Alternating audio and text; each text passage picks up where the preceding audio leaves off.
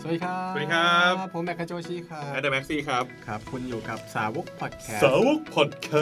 สต์ อีกครั้งหนึ่งนะครับ ก็ ทำเสียง คุยกันในประประเด็นต่างๆของ Apple ครับ ครับ ตอนนี้เป็นตอนที่ สามละ โอ้โหนี่สามเองเหรอตอนที่สามเองเหรอ อ่าเราจะพยายามอัด อ๋อเราเราจัด Apple เอ่อโทษนะฮะสาวกพอดแคสต์ตาม อ่า การมีคีโนตของ Apple ถูกไหมฮะ ใช่ครับ ครั้งล่าสุดคือ iPhone เนาะ ครั้งล่าสุดคือ iPhone iPhone อื อื ม ม 10s ก็มาครั้งนี้ก็ Apple เพิ่งผ่านงานอีเวนต์ล่าสุดไปนะครับ ก็คือมีเปิดตัวเกี่ยวกับเซอร์วิสทั้งหมดเลย ทั้งงานเนี่ยแปลกมากคือไม่มี ฮาร์ดแวร์ ฮาร์ดแวร์เลยเป็นเซอร์วิสล้วนๆ การ แล้ว ดเชิญของงานนี้เขียนว่า อิส it's โช show time เออเท่มาก ซึ่งก็ เป็นอีเวนท์ที่งงๆเนาะ ทำไมอ่ะ บรรยากาศมันจะแบบไม่เหมือนแอคงาน Apple ทั่วไปคือผมดูเอาผมดูคีโนต Apple มาเป็น 10 10 ปีเนี่ยก็แบ อื บ ม เฮ้ย ครั้งนี้มันไม่เหมือนกับทุกครั้งที่เราเคยเห็นกัน คืออาจจะไม่ตรงกับความคาดหวังของใครหลาย ๆ คน อืม นะครับ เท่าที่เห็นในในคอมเมนต์ตอนที่ไลฟ์ยังมีคนถามเลยวันนี้ iPhone ใหม่จะออกไหม ซึ่งไม่มีครับ ไม่มี iPhone ใหม่ออกนะครับวันนั้น ครับ ซึ่งแปลกมากแล้วก็น่าจะเป็นครั้งครั้งแรกเลยมั้งของ Apple ที่มีแต่เซอร์วิสร้อยเปอร์เซ็นต์ไม่มีฮาร์ดแวร์ อืม อยู่ข้างในเลยนะครับ ซึ่งก็ถือว่าเป็นมิติใหม่เหมือนกันไงคนบอกว่านี่ก็เป็น Apple ยุคพิมพ์คุก ไม่มีเลย ไม่มีครั้งไหนที่ผมจำได้ว่า WWDC บางบางครั้งเนี่ย ไม่มีฮาร์ดแวร์เหมือนกันนะ แต่เป็น อ่า ซอฟต์แวร์ ครับ เออเป็นเป็น OS ใหม่ เป็นอะไร อือฮึ ใหม่ ๆ อะไรเงี้ย อือฮึ แต่ว่าเอาเซอร์วิสคือต้องแยกก่อนนะครับ ธุรกิจ Apple เนี่ยมันมี 3 อย่างที่ทำงานด้วยกันก็คือมีฮาร์ดแวร์ ครับ แต่เป็นเครื่องนะ ไอ ฮะ โฟน MacBook iPad iPad ต่างๆ จะเป็น AirPod จะเป็นอะไรที่เราจับเอามือจับได้อะให้มันเป็น อืม เป็นของที่เราจับได้เนี่ยพวกเนี้ยฮาร์ดแวร์หมดเลย ครับ ในขณะเดียวกันไอ้พวกที่เป็นตัวที่เป็นระบบปฏิบัติการหรือโปรแกรมต่างๆ แอปต่างๆ ที่รันอยู่ข้างในเนี่ย ครับ ส่วนใหญ่เราก็จะเรียกมันว่าซอฟต์แวร์นะฮะจะเป็น iOS อะไรนะ watchOS หรือแบบเอ่อ tvOS อืม ตรงนี้นั่นอะไรเงี้ย ก็ ก็เป็นซอฟต์แวร์ ซึ่งมักจะ มักจะคุยกันบนงาน W WWDC หรือ Worldwide Developer Conference งานที่รวมนักพัฒนาโปรแกรมของฝั่ง Apple เนี่ยเยอะที่สุดในโลกนะครับ อืม แล้วก็มีโปรแกรมอื่นๆ เช่น iWork เอ่ออ ม iMovie อะไรพวกเนี้ยนะฮะ ครับ พวกพวกถ้ามันแล้วแล้วพวกเนี้ยคือมันโหลดมาใช้ปุ๊บแล้วก็ใช้ได้ไปเลย อืม แต่ว่าไอ้ไอีเซอร์วิสเนี่ย อืม ไอไอ้อย่างที่สามเนี่ยที่ไม่ใช่ฮาร์ดแวร์ไม่ใช่ซอฟต์แวร์เนี่ยแต่เป็นเซอร์วิสเนี่ยมันมันอธิบายง่ายๆว่าไงดีพี่เอ็ม มันคือการที่เราสมัครใช้อะไรสักอย่างหนึ่ง อืม แล้วก็จ่ายเงินเพื่อรับบริการนั้นๆเช่น Netflix อืม ไอจูน อ๋อเออเซอร์วิสแรก ๆ ที่เราอาจจะเคยรู้จักก็น่าจะเป็นไอจูนเนาะ ครับ ก็ ก็คื คือ อซื้อเพลง สมัยที่ซื้อเพลง อืม ซื้อเป็นอัลบั้มซื้อเป็นเพลง ไอ อะไร จูมิวสิกไอจูมูฟวี่นะครับแล้วก็ ไอคลาว ไอคลาวก็ใช่คือ โปรดักต์ตัวล่าสุดเลยที่อ่ะตัวสุดท้ายเลยที่สติปจ็อบเปิดตัวก่อนเสียชีวิตก็คือ iCloud นะครับซึ่งถือว่าเป็นเซอร์วิสเมนหลักของ Apple ในอีกยุคหนึ่งก็คือยุคนี้เลยนะครับ ทุกวันนี้เขาก็พยายามจะขายการขยายแบบอะไรนะอัปเกรดสตอเรจในไอคลาวให้พวกเราตลอดเวลานะครับ ก็อย่างเนี้ยคือเอาแค่เซอร์วิสอย่างเดียว ครับ ครับคือไม่ได้มีบอกว่า OS ใหม่ ไม่ได้มีฮาร์ดแวร์ใหม่เซอร์วิสร้อยเปอร์เซ็นต์ ทีนี้ผมผมอยากรู้เหมือนกันพี่เอ็ม ครับ ถ้าเราย้อนกลับไปในอดีตเนี่ย Apple เคย อืม มีบริการเซอร์วิสอะไรบ้างที่โอเคเราคุ้นหูกับ iTunes แหละ ครับ iTunes Store เงี้ยที่เราไปซื้อเพลงซื้ออะไรอย่างเงี้ยเราคุ้นหูกับ iCloud เพราะทุกคนก็เหมือนจะใช้นะฮะ ครับ เก็บข้อมูลให้เรา ครับ มันมีอะไรที่แบบเป็นเป็นเซอร์วิสที่แบบตั้งแต่อดีตมาแล้วแบบเออเราอาจจะไม่ค่อยรู้จักกันบ้าง อืม ผมจำได้ชื่อคุ้นๆมันมีอะไรนะ dot mac ใช่ ไหม อ่ะ dot mac โอเค สมัยแบบมาเจ้าเหาอะสมัยยังใช้แบบ ใช่ใช่ แม็กแบบใช้เป็น OS 10 แรกๆอ่ะ Mac OS 10 แรกๆอ่ะเออ เออก็เซอร์วิสเก่าๆหรืออย่าง e-card Apple เคยทำ e-card บนเว็ อ๋อบ ไซต์นะครับ หมายถึงสามารถที่เราจะสามารถส่งอีการดได้ ใช่ใช่ใช่ อ๋อ อย่างนี้คอมมิกการ์ดบนเว็บไซต์ หรือแบบอย่างอย่างนี้ก็นับเป็นเซอร์วิสได้ป่ะพี่เอ็มเช่นในไอไอโฟโต้สมัยก่อน เมื่อก่อนมีไอโฟโต้นะครับ เดี๋ยวนี้เราอาจจะไม่ใช้กันแล้วไอโฟโต้สมัยก่อนอ่ะสมมติเราเรียงรูปเป็นอัลบั้มเสร็จเราสามารถสั่งพิมพ์ได้ ถ้าอยู่ที่อเมริกานะเราสั่งพิมพ์ ครับ Apple ก็จะไปพิมพ์มาให้แล้วส่งมาเป็นเล่มให้เราเลยเป็นอั อ่า ลบั้ม ใช่ อะไรอย่าง ครับ เงี้ย น่ารักน่ารักหรืออย่างบริการอย่าง Apple Pay ก็ถือว่าเป็นเซอร์วิสหนึ่ง มีอันนึง ทุกคนผมว่าอาจจะคุ้นหูชื่อโมบายมีรู้จักปะ โมบายมีคือผลิตภัณฑ์ที่ล้มเหลวอันหนึ่งของของ Apple นะฮะ ครับ เป็นเป็นเป็นเซอร์วิสหนึ่งที่ล้มเหลวนะฮะ แล้วก็เอ่อกลายร่างฟื้นคืนชีพขึ้นมาในชื่อ iCloud นะครับ ครับ ก็รีแบรนด์ปรับเปลี่ยนชื่อตัวเองใหม่ เพราะว่าใช้ชื่อโมบายมีเหมือนเดิมมันไม่เวิร์กนะฮะ คือถ้าย้อนกลับไปเนี่ยจริงๆแล้ว Apple ทำเซอร์วิสเนี่ยเจ๊งมากกว่า เออ เจ๋งมากกว่ามากกว่าดีนะผม มาก ว่าก ว่าดี เออ เจ้าเจ้าว่ามีพอมีพอมีบ้างแต่ ครับ เจ๊งเยอะอ่ะนับมีอะไรนะ มีปิงปิง ปิงก็ นะ เจ๊ง ปิงปิง ครับ คือเป็นโซเชียลเน็ตเวิร์กของคนชอบฟังเพลงนะ ซึ่งซีฟจอก็เปิดเปิดตัวอย่างยิ่งใหญ่แล้วก็ ครับ เจ๊งไป ครับอย่างล่าสุดอย่าง Apple Music Connect มันก็คือปิงนี่แหละ แล้วก็กลายร่างมาเป็น Apple Music Connect นะ ซึ่ง ฮะ ก็เจ๊ง ก็ อี เจ๊ง ก อีกนะฮะ เออคือ Apple จะทำเซอร์วิสไม่ ค่อยเวิร์กเท่าไหร่ มีมีอีกมีอีกที่ออกมาตอนแรกแล้วแล้วใช้ไม่นานไม่ได้เลย อ่า ใช้แล้วแบบไม่เวิร์กแล้วจนคนต้องร้องเรียนจนทีมคุกต้องไปออกจดหมายมาขอโทษอ่ะคือ Apple Map อ๋ออ่าใช่ อ่า ใช่ อย่างแผนที่นี่ก็เป็นเซ ซอ อ ร์วิส ร์วิสหนึ่ง ครับ ซึ่งตอนนั้นก็คุณสกอตฟอร์สตอลใช่ไหมฮะที่เป็น อืม คนดูแล Apple ครั Map บ ตอนนั้นเนี่ย ก็ถึงขนาดว่าทะเลาะกับผู้บริหาร Apple ด้วยกันเองนะฮะแล้วแล้วแล้วไม่ยอมเซ็นจดหมายขอโทษนะครับ จนถึงต้องยอมไล่โดนไล่ออกเลยทีเดียว อืม ตอนนั้น คือด้วยความเป็นบริษัท คือในซิคอนเวิร์ก็ยังจะมีบริษัทฮาร์ดแวร์ อืม บริษัทซอฟต์แวร์บริษัทเซอร์วิส อืม นะครับอย่าง Apple เนี่ยชัดเจนว่าบริษัทฮาร์ดแวร์บวกซอฟต์แวร์ เพราะฉะนั้นเซอร์วิสที่ออกมาก็มักจะมีปัญหงปัญหาบ่อยๆแต่ถ้า คือ เทียบกับอีกฝั่งหนึ่งอย่าง Google, Google Facebook อ่า อ่า แล้วซอฟต์แวร์กับเซอร์วิสหนัก ๆ เลย อ่า ฮาร์ดแว ชั ร์ ดเจน น้อยอะไรอย่างงี้ ตอนนี้บริษัทที่ดูเหมือนจะบาลานซ์ทุกอย่างกำลังครบกำลังดีคือน่าจะเป็น Microsoft อืม นะครับมีทุกอย่างครบ มีทุกอย่างให้เธอแล้ว แต่ว่าใช้หรือเปล่าไม่รู้ อีกเซอร์วิสหนึ่งที่ลืมไม่ได้เลยครับ ครับ แล้วผมใช้ทุกวันก่อนนอนนะฮะ ก็คือ คือ Siri ครับ อ๋อ เอออ อ่า Siri Siri ก็คือเป็น ะฮะ Service เป็นเซอร์วิสอีกตัวหนึ่ง ซึ่งอันนี้จริง ๆ Apple ไปซื้อมา ครับ แล้วก็มารีแบรนด์ปรับ อือฮึ โลโก้ปรับโฉมอะไรก็ฝังลงไปใน iPhone 4S ครั ต บ อนนั้น Siri นี่เหมือนจะเป็นตัวแรกๆที่ Apple ออกมาก่อนชาวบ้านอืมคือปกติ ใช่ ก็จะออก ใช่ใช่ ออกช้ากว่าชาวบ้าน คือส่วนใหญ่เซอร์วิสต่างๆเนี่ยมักจะออกมาหลัง คือ ครั ทำ บ จนชัวร์แล้วค่อยออกมา อืม นะฮะแต่ว่า Siri ออกก่อนชาวบ้านเขา ออกก่อน ดูฉลาดมากด้วยตอนนั้น ใช่ดูแบบโหเท่มากเลยคุยกับโทรศัพท์มือถือได้ แต่ทุกวันนี้ เออก็อย่างที่เห็นกันนะครับ มีใครใช้อยู่ไหมครับ ทีนี้ อืม กลับเข้าเรื่องของอีเวนต์นี้ฮะ ครับ อีเวนต์นี้มีเซอร์วิสเปิดตัว ครับ ในงานนี้นะ บางอันเป็นอันใหม่แบบใหม่หมดจด บางอันเป็นการอัปเกรด บางอันเป็นการมาแบบเซอร์ไพรส์มาก ๆ ที่เราไม่คิดว่า Apple จะทำเอง ครับ นะครับ ก็ ก็ เดี๋ยวเราไล่เทียร์ตัว ได้เทียร์ตัวเลย จาก ฮะ จากตัว Keynote เลยแล้วกันนะครับ เริ่มตัวแรกเลยคือ Apple News Plus อ่า ครับ ซึ่งจริง ๆ Apple News เนี่ย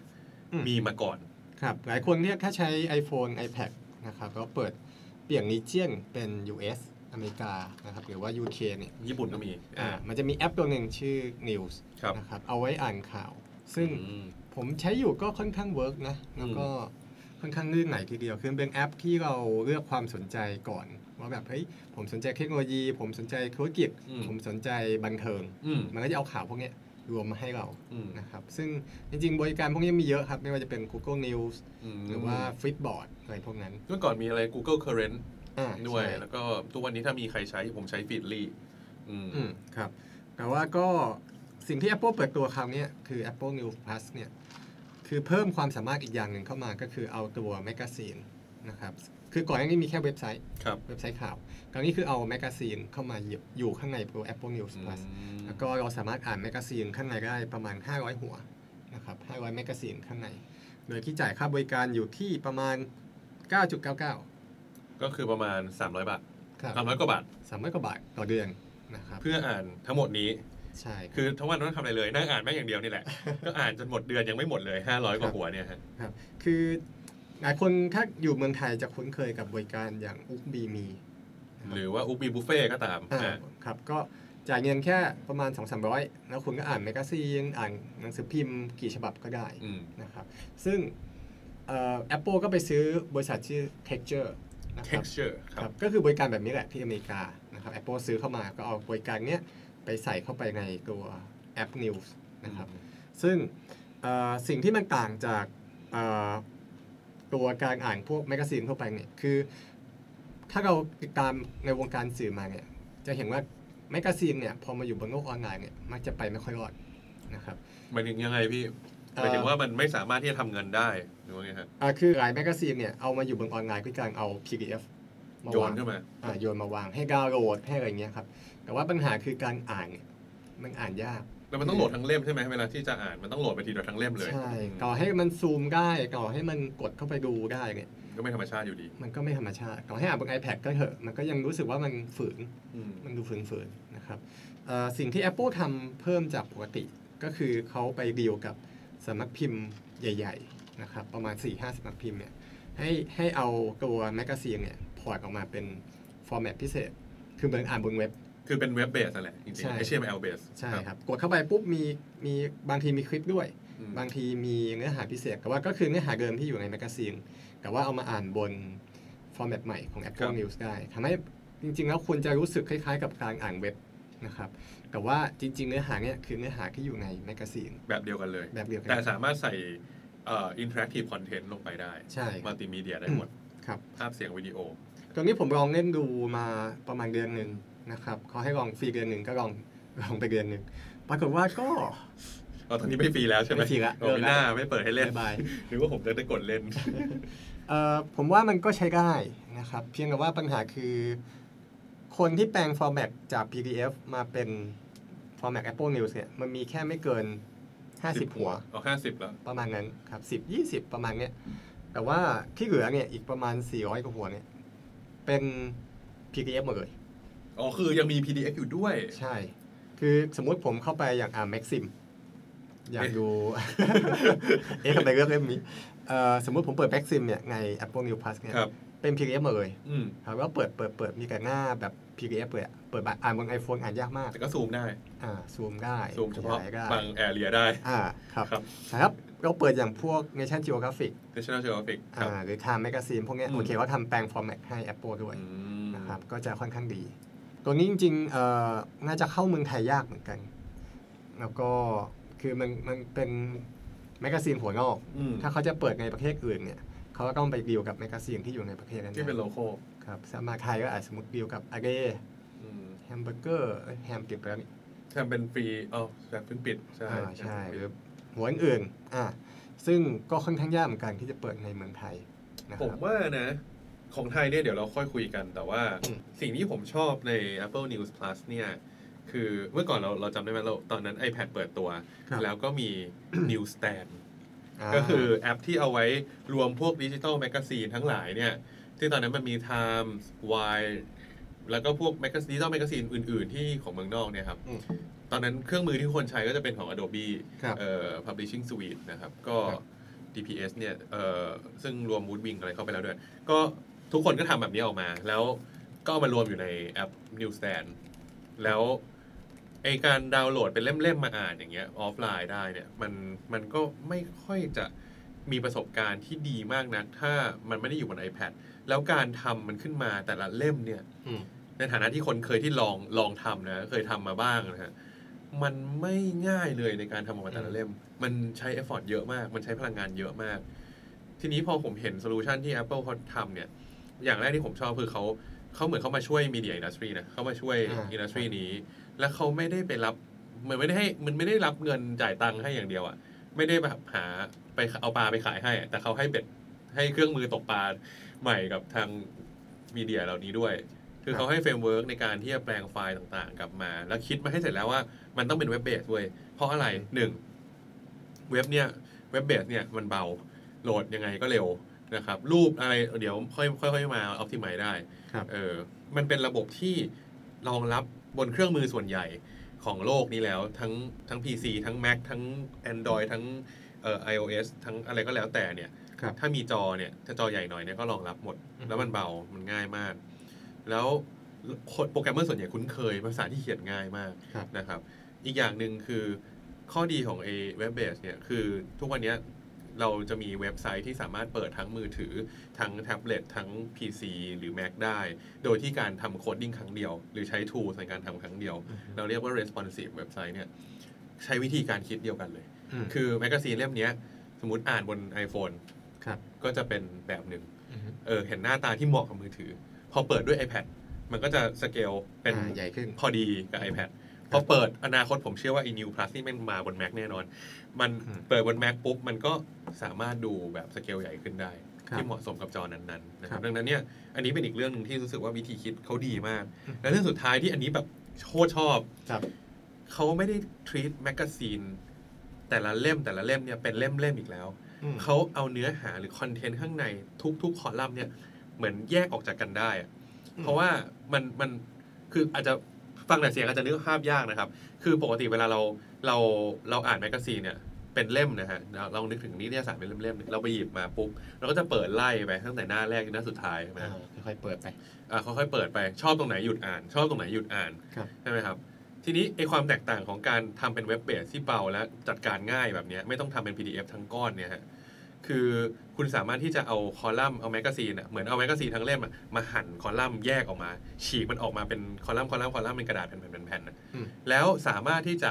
เอาแม็กเอาคอลัมน์นี้จากเล่มนั้นอ่าสมมติเอาคอลัมน์นี้จากแม็กซิมเอาคอลัมน์นี้จากเอ่อเทคเอ่อวายเอาคอลัมน์นี้จากไทม์เอาคอลัมน์นี้จากอีกเล่มหนึ่ง ครับ มารวมกันเป็นลิสต์ของ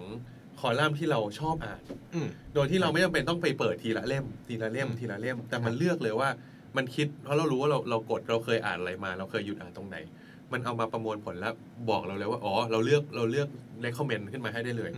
เออเหมือนเราดูซีรีส์แต่เราดูตอนที่ 3 ของเรื่องนี้แล้วกระโดดไปดูตอนที่ 7 ของเรื่องนั้นได้อะไรอย่างเงี้ย ครับ ประมาณนั้น ซึ่ง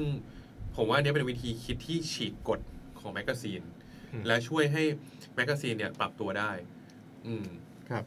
ก็ตามข่าวนะครับก็คือหลายคนอาจจะงงว่าเอ๊ะทำไมเราคุยเรื่องนิวพัทเยอะ เพราะจริงๆแล้วมันต่อยอดไปถึงอีก 3 4 บริการที่เหลือ เพราะว่าจริงๆ บริการเนี้ย Apple เนี่ยจ่ายเงินนะครับ จ่ายเงินให้กับสำนักพิมพ์ คือคือพูดง่ายๆไม่ได้ไปคุยและซื้ออย่างเดียว ใช่ คือ Apple เนี่ยจ่ายเงินเลย จ่ายล่วงหน้าเลยนะครับ อืม ให้กับเอ่ออย่างกองเดนสหรือว่าโรเจอร์มีเดียนะครับหลายๆหลายสำนักพิมพ์รวมกันตรงเนี้ยมากกว่า 100 ล้านเหรียญ US นะครับ คือ30,000กว่าล้านบาท สามพันสามพัน อ๋อสามพันกว่าล้านบาทขออภัยสามพันกว่าล้านบาท แล้วก็อันนี้แค่ปีเดียวนะครับ แต่ว่ามีสัญญาว่าจะจ่ายล่วงหน้าอีก 3 ปีนะครับ อีก 380 กว่าล้านเหรียญ สร้างภาษาคนรวยๆนะ อืม ซึ่งวิธีคิดเนี่ยมันจะตรงข้ามกับหลายๆที่ที่แบบอ่ะต้องมีคนมาสมัครก่อน อืม ต้องมีคนมาจ่ายฉันก่อนฉันถึงจะจ่ายให้คุณ อืม อะไรแบบนั้น อันนี้คือป๋า ส เล ร้าย งตลาดให้เลย อ่าจ่ายเลย อย่างป๋า ครับ อืม ซึ่งจะเกิดไม่เกิดอันนี้ก็แล้วแต่ แต่ว่ามันจะเป็นวิธีคิดต่อยอดไปอีก2เซอร์วิสที่เรากำลังจะพูดถึง ครับ นะครับซึ่งเซอร์วิสแรกก็คือ Apple Arcade อืม อืม Apple Arcade เนี่ยก็คือเป็นบริการเอ่อตัวล่าสุดของ Apple ที่เปิดตัวมาเพื่อใส่ไปใน App Store อืม นะครับก็คือตัวเกมซึ่งคือสมัยก่อนเนี่ยเราเอ่อโหลดเกมเนาะซื้อเกมก็มีทั้งเกมฟรีเกมแจกตังค์นะครับ Apple Arcade เนี่ยคือเราจ่ายค่าสมาชิกรายปี อืม ยังไม่บอกว่าเท่าไหร่ อืม นะครับสมมติจ่ายไปเดือนละ อืม 300 คุณจะเล่นเกมในในระบบ Apple Arcade เนี่ยกี่เกมก็ได้ อืม แล้วก็จะโหลดกี่ครั้งก็ได้ มีเกมใหม่มาก็โหลดฟรี อืม แล้วก็ในในเกมข้างในเนี่ย ก็จะมีไม่มี in app purchase คืออ ม ซื้อปุ๊บ จ่ายรายเดือนก็ใช้ได้ครบหมดเลย ไม่มียิบย่อยไม่มีซื้อเพิ่มไม่มีอะไรอย่างนี้ ใช่ กาชาปองกาชามีไหมฮะแรนดอ มรูทบ็อกอะไรอย่างเงี้ยมีไหมฮะ ซื้อสกงสกิน ไม่มีไม่น่ามีนะเปิ้ลคงไม่ยอมนะครับ ครับ ซึ่งวิธีการคิดแบบเนี้ยเอ่อต้องบอกก่อนว่าจริง ๆ เกมที่อยู่ข้างในเนี่ย ก็ไม่ขี้เหร่นะครับ เป็นเกมที่แบบ มีโนบุโอะเอเวมาสึมาด้วยครับ เป็น อ่า บิดาของไม่ใช่บิดา เป็นผู้โปรดิวเซอร์ของ Final Fantasy ครับ ช่วงไม่ใช่โนบุโอะนี่วะโนบุโอะทำเพลง เออ นั่นแหละ นั่นแหละ เออ คนสักคนที่อยู่ กั กั บบ สักคนหนึ่ง ไฟนอล เออ ครับ คือเกมข้างในเนี่ยก็เป็นเกมชื่อดังนะครับ นักสร้างเกมหลายคนเนี่ย อย่าง Giant Square Lego นะครับ หรือว่าอย่างเอ่อ Ocean Horn 2 ซึ่งกอบเซลดามานะฮะ ครับ อืม เอ่อ Revolution Software หลายหลายที่นะครับ เป็นเกมที่น่าสนใจแล้วก็เอ่อง่าจะมาลงตลาดบนบนมือถือบนแท็บเล็ตได้เพียง อื แต่ ม ว่าแนวคิดของ Apple เนี่ยคือแทนที่ครับนักพัฒนาพวกเนี้ยจะแบบเสี่ยงดวง อืม คือสมัยสมัยเนี้ยทำเกมก็ไม่ถูก คือกว่าจะทำเกมเกมหนึ่งได้นี่มันต้นทุนแพงมากใช่ไหมครับ แพงมากแพงมากคือ และใช้เวลาด้วย สมมุติคุณจ้างโปรแกรมเมอร์สักสิบคน อืม เงินเดือนสักสามหมื่นก็สามแสนอะต่อเดือน อืม เออปีหนึ่งก็ เงินเดือนสามหมื่นไม่มีทาง เออนี่นี่ขั้นต่ำไปไง อ่าฮะ ขั้นต่ำโหแบบปีหนึ่งก็หมดไปหลายล้านนะครับ แล้วไม่ทำปีเดียวอยู่แล้วเกม ใช่เพราะงั้น ไหนจะดีไซเนอร์ไหนจะ ต้นทุนเกมเนี่ยแพงมากเดี๋ยวนี้แล้วก็ออกมาเนี่ยก็ไม่รู้จะขายได้หรือเปล่า อืม นะครับนักพัฒนาหลายคนคือสมัยก่อนเราเคยได้ยินผู้พัฒนาเกมแบบจากแค่คนสองคนจนมันมีชื่อเสียงโด่งดังจาก App Store เนี่ยเยอะ มม นะครับพวก อย่างแองกี้เบิร์ด อย่า ส ง มัย ที่ ก่อ เบิร์นด ใช่ไหม วิโก้จัม อ่าดูโดจัม อ่า พวกนั้นมันแคชชวลเกมเนอะมันเล่นเรื่อยๆเรื่อยๆเป็ ฟุ น ต พัซ นิน เซิล จา เอออ อะไรแบบนั้นนะครับ แต่สังเกตว่าสมัยเนี้ยเราไม่ค่อยได้ยินละ อืม หายไปหมดเลย อืม นะครับเหลือแค่รายใหญ่ ๆ ที่ยังอยู่ นะครับซึ่งมันเป็นปัญหา ผมยัง ที่ เล่นแคนดี้ครัชอยู่นะ อ่ะ มันเป็นปัญหาของนักพัฒนาเกมอินดี้หลายคนที่แบบโอ้ฉันต้องสร้างเกมที่มันแปลกมากๆเลย พูดง่ายๆมันไม่ไหวอะพูดง่ายๆ อืม อืม ครับ แข่งขันสูง ไม่มีหลักประกัน อืม ใช้เงินใช้เวลา ครับ แล้วก็ไม่รู้จะเจ๊งหรือเปล่าอืม ครับ ซึ่งก็เป็นปัญหาไก่กับไข่ คือพอแอปมันน้อยเกมมันน้อยเนี่ย คนใช้ iPhone จะโหลดแอป จะโหลดเกมมันก็ไม่ค่อยมี อืม ไม่ค่อยมีอะไรใหม่ๆ ยอดขายมือถือก็จะยิ่งตกเออเกมที่สเปคแรงๆก็จะเริ่มไม่ค่อยมี ไปลงไหนครับ ลงคอนโซล ลงสวิตช์ อ่าลงอะไรอย่างอื่นเข้าไป ก็ซึ่งไม้เนี่ย Apple แก้ปัญหาด้วยการจ่ายเงินให้นักพัฒนาเกมเลยนะครับ อืม ซึ่งจ่ายล่วงหน้าด้วยนะครับ เป็นเงินเนี่ยมากกว่าเขาบอกว่าเป็นเงินมากกว่า 500 ล้านเหรียญ US เฉพาะปีนี้ เฉพาะปีนี้ นะและสัญญาล่วงหน้าอีกสามปี ใช่ ซึ่งโหดโหดมากๆนะครับ คือเงินก้อนเนี้ยไปไปเพียกเกมก็เยอะมากนะครับ แล้วก็คือสมมุติผมเป็นคนทำเกมก็แฮปปี้นะแบบเฮ้ยฉันมีไอเดียไปคุย Apple Apple ให้เงินมา ฉันอยู่ได้ทั้งปีเลยนะ พูดง่ายๆเหมือน เหมือน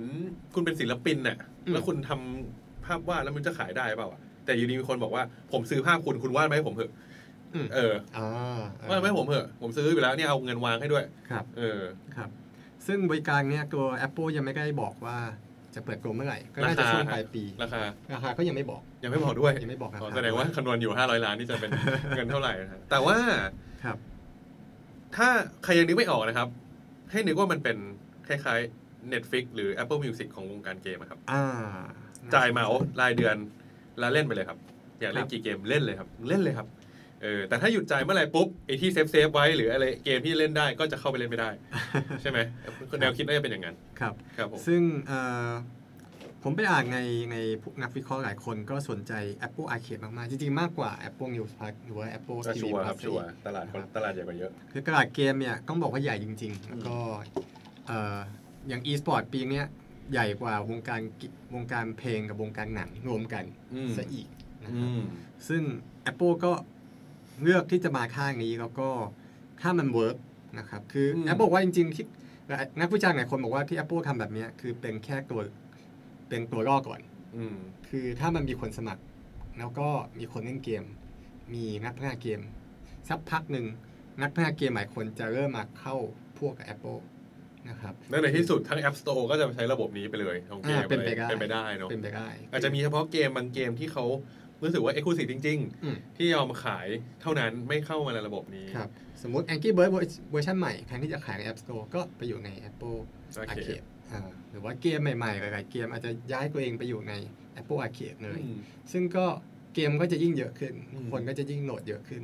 คนก็จะใช้เยอะขึ้น ครับ นะครับไม้นี้ก็คล้ายๆกับเมื่อกี้เลย คือจ่ายไปก่อน คือระบบบริการปัจจุบันเนี่ยไอ้ระบบการที่จะซื้อครั้งเดียวแล้วใช้ตลอดชีวิตเนี่ย อืม มันมันพูดไงดี มันช้ามันล้าสมัยแหละ นะครับ ทุกวันนี้ เพราะว่าเมื่อก่อนสมมติเราซื้อซอฟต์แวร์หนึ่งตัวครับ สมมติเราซื้อ Microsoft Office เนี้ยสมัยก่อนเลยนะ แล้วสมมติจะอัปเวอร์ชันบุ๊กมันก็ต้องไปจ่ายซื้อมาก้อนใหม่อีก แต่เดี๋ยวนี้แม้กระทั่งไปฝั่ง Microsoft เองเอา Office เขาก็ใช้ Office 365 แล้วคุณก็จ่ายรายเดือนรายปีไป นะครับ อัปเดตอัตโนมัตินู่นนี่นั่นให้เลย ไม่ต้องมานั่งพะวงว่าคุณต้องเสียตังค์แต่เขาก็กินเงินคุณยาว ๆไงเขาก็จ่ายคุณจ่ายทีละน้อย แต่เขาก็กินไปเรื่อยตราบใดที่คุณยังจ่ายอยู่คุณใช้ได้ตราบใดที่คุณหยุดจ่ายปุ๊บคุณใช้ไม่ได้ ครับ อืม ซึ่งเป็นแนวคิดที่น่าสนใจทีเดียว เพราะว่าเอ่อตลาดหนังตลาดเพลงตลาดหนังสือก็เคยเห็นมาแล้ว ก็จะ การจ่าย อ่า เนี่ยเนี่ย Apple Music Spotify ในเพลงใช่ไหม ครั ฮะ บ แล้วก็ Netflix อืม อ่า HBO Go ครับ อย่างเงี้ยในในตลาดหนัง แต่พอมาเป็นตลาดเกมเนี่ยยังไม่ค่อยเห็นใครท จริงๆ ไม่แน่ใจว่า Google ทำก่อนปะอันเนี้ย อ๋อ ไม่กี่ อืม ไม่กี่วันเองป่ะครับ ครับ ตอนนั้น Arcadia ที่เอ้ยมันชื่อแพลตฟอร์มเลยนะ Arcadia ป่ะ ำสตาร์อ๋อ Stadia หรือ อ่า Arcadia รับ เนี่ยแหละ ที่ที่ เออ โหลดเล่นเล่นผ่าน ส เบ ต รา รี ว์เซ ม อร์ อ่าใช่สตรีมมิ่ง ครับ ก็จริงๆตรงนั้นเปิดมาแต่ว่ายังยังไม่ได้ร้านแบบให้คนทั่วไปใช้ อันนี้คือเปิดเพื่อล่อพนักพัฒนาเข้าไป อ่า เอง ใช่ เข้าไปร่วมด้วยเฉยก่อนใช่ไหมครับ ซึ่งถ้าบริการ Apple Arcade ถ้ามันเวิร์กนะครับ ผมว่าก็จะเป็นอีกเซอร์วิสหนึ่งที่น่าสนใจมาก ๆ ของ เยอะ Apple มากๆผมว่าทำเงินได้เยอะมาก ครับ ๆ แล้วอาจจะมีแบบเมมเบอร์ระดับปกติ ระบบระดับโกระดับแพลตินัมอะไรอย่างเงี้ยอ่า แบบนั้น อืมแน่ๆเลยผมเดานะ ครับ ก็คุณใช้สักปีหนึ่งได้บัตร ทองไปจับมือกับนักพัฒนาอะไรแบบนั้น ซึ่งในอนาคตผมว่า เขาก็อาจจะใช้โมเดลเดียวกับฝั่งเพลงนะ อืม คือเกมไหนคนเล่นเยอะ คุณก็ได้ตังค์เยอะ เกมไหนคนเล่นน้อย ครับ คุณได้ตังค์น้อย จะมีแค่นักพัฒนาไม่กี่ คือผมเชื่อว่าไอ้ห้าร้อยล้านที่จ่ายเนี่ยเขาไม่จ่ายตลอดไปหรอก ครับ ผมก็เขาจ่ายอย่างมากก็สี่ปีเนี่ยแล้วเขาก็แล้วเขาคง